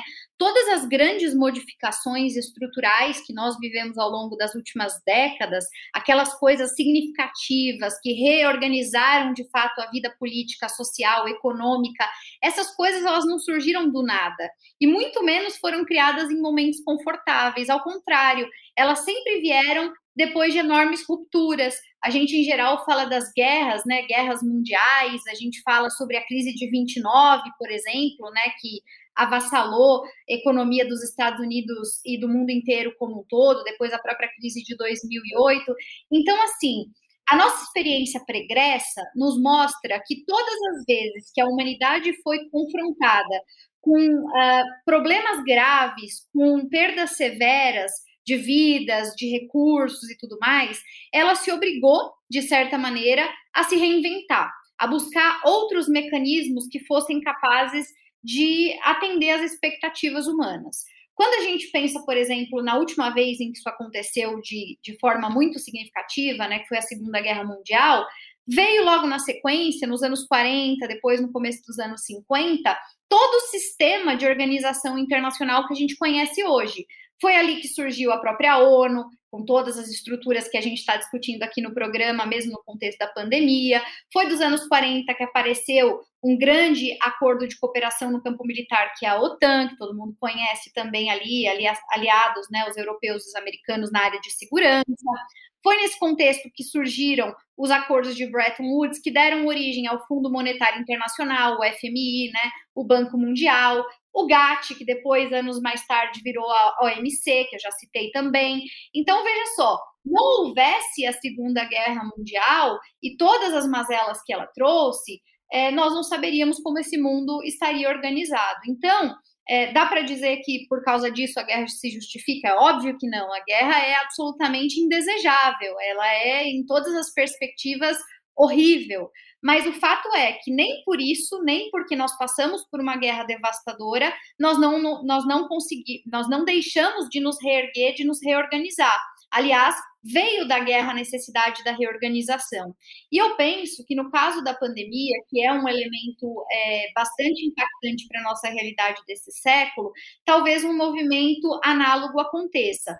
Não necessariamente que a gente vai ter novas estruturas sendo criadas em todo lado, não é que vamos substituir as organizações existentes, não é isso que eu estou falando. Mas eu estou dizendo que a partir daquilo que nos falta, daquilo que nós identificamos como frágil, como problemático, a gente vai passar a redesenhar, a rediscutir, a reenquadrar o sistema ONU, por exemplo, já há muitos anos tem sido discutido sobre a sua dificuldade de resposta, sobre a sua morosidade, excessiva burocracia. É uma oportunidade de discutir isso. Os sistemas de financiamento internacional que eu citei aqui, FMI, Banco Mundial, eles estão, de certa maneira, anacrônicos. Hoje eles não refletem mais a estrutura do, de poder do século XXI, o peso que os países têm. Você citou os ISDs, né, que são hoje é nada mais, nada menos do que a incorporação pelo campo das empresas, dos business, de uma discussão que a gente já faz há muito tempo, que é sobre o que é desenvolvimento. O desenvolvimento não apenas como crescimento da economia, mas como algo que incorpora a dimensão social, a dimensão ecológica, todas essas frentes.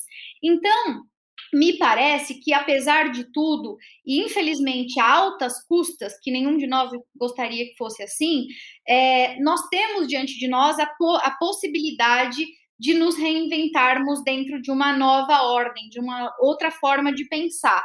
Eu estava conversando recentemente com alguns colegas que são da área de meio ambiente e eles disseram algo que, olha só, pasmem, eles disseram, olha, é, a, a pandemia de Covid-19, ela de certa forma nos deu um pouco de credibilidade enquanto ambientalistas, porque por muito tempo nós falávamos sobre a emergência climática e dizíamos: olha, pessoal, um dia desses o planeta vai dar ruim e todo mundo vai sentir na pele o que, é que isso significa. E as pessoas achavam que era uma elucubração de longo prazo, onde já se viu, o mundo não vai passar por um apocalipse zumbi, isso é um exagero de ativista e tal.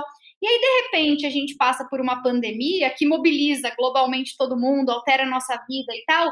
E aí, de repente, você fala: será que aqueles caras estavam certos? E se amanhã não for pandemia, mas for emergência climática? Então, veja só: por um lado, é triste que a gente constate isso, por outro lado, se serve como um alerta, já tem algum valor. Né? Então, eu também, nesse sentido, vou na mesma linha de uma preocupação otimista como da doutora Denise. Quer dizer, não dá para apostar que a gente necessariamente sai melhor como estrutura econômica barra política dessa pandemia. A gente, inclusive, revelou uma faceta muito perversa, né? O, o sociólogo uh, sul-coreano Han fala em sociedade do cansaço. Eu diria que a gente vai mais longe, né? A gente já está na sociedade do ressentimento, assim. Então, a gente não é exatamente muito generoso enquanto humanidade, mas a gente, sem dúvida, tem condição de reagir, de reconstruir, de ressignificar, como já fez em situações anteriores de guerras, de grandes movimentos é, significativos, e me parece que pode ser o caso dessa vez também. E é isso, né, Fernanda? Na verdade, para a gente continuar a lutar para mudar o mundo, a gente precisa estar tá vivo. Então, a primeira coisa, a primeira premissa é estar tá vivo e tentando construir é, o, o, espaço possível da resistência. Eu não gosto muito da palavra resiliência nesse momento, eu acho que a pandemia banalizou ela demais, né? Então, acho que é, o que a gente precisa hoje é resistir mais do que nunca para poder conseguir chegar ao ponto de, de olhar para isso tudo como uma coisa que fez parte da nossa história. Porque os movimentos da história, como você falou, foram são esses, né? Tipo, passamos por isso, qual é o próximo? E isso é viver também. Né? Você sabe que essa sua frase agora me fez lembrar de uma conversa recente que eu tive com uma senhorinha de 85 anos, espanhola, que viveu, assim, períodos terríveis da política espanhola. Ela me perguntou como eu estava outro dia. Eu disse: Ah, dona Zezé, sabe como é? Nos tempos de hoje eu estou aqui sobrevivendo, né? Ela olhou para mim e falou: Não, não, você nunca diga que está sobrevivendo. Você sempre diga que você está resistindo. E é exatamente o que você acabou de falar. Perfeito, que bom. Sabedoria, né? Olha, mulherada linda, a gente tem um programa com Christian Dunker sobre ressentimento, que a Fernanda me lembrou muito, que o final do programa eu tenho justamente essa grande ficha caindo de que, ô, oh, gente, tem chão ainda, hein? Temos que viver muita coisa ainda. A gente efetivamente não vai conseguir chegar onde a gente precisa sem passar por essa purgação, né? Por esse por essa dor que transforma, por essa dor que ensina, por essa é, por essas dificuldades que realmente são um ponto de conversão, né? Porque enquanto tá quentinho, enquanto tá confortável, ou enquanto tá apenas suportável, a gente não vai mudar. Porque mudar dói, dá trabalho, né? Deixa assim. Então, assim, ó, tempos difíceis mesmo, que a gente possa ser muito atento para prestar atenção para os sinais ser muito solidário para compartilhar os aprendizados para que a gente não precise sofrer por muito tempo. É isso, né? É isso, e eu queria fazer uma reverência às nossas duas convidadas, porque é muito difícil fazer o Mamilos e não acreditar no poder da mudança. Porque toda semana é jogado na nossa cara aqui, nessa mesa, o potencial humano. E o Brasil tem isso muito. Embora a gente esteja vivendo um momento extremamente difícil, onde é difícil tentar construir, onde nada está propício à construção, uhum. semana após semana senta gente aqui nessa mesa altamente capacitada, com um olhar muito crítico e construtivo para a sociedade. A gente é obrigada a ter esperança aqui. Às vezes a gente nem quer, mas a gente é obrigada a ter, a ter esperança porque a realidade da potência se impõe pra gente, né, Juliana? Como que pode dar errado um país que tem essas duas mulheres, gente? Não é possível. Então eu acho que é isso. A gente tá passando a dor que tem que passar, mas a gente tem potência para poder se construir. Se construir no que a gente precisa ser. Obrigada, meninas. Um beijo. Obrigada.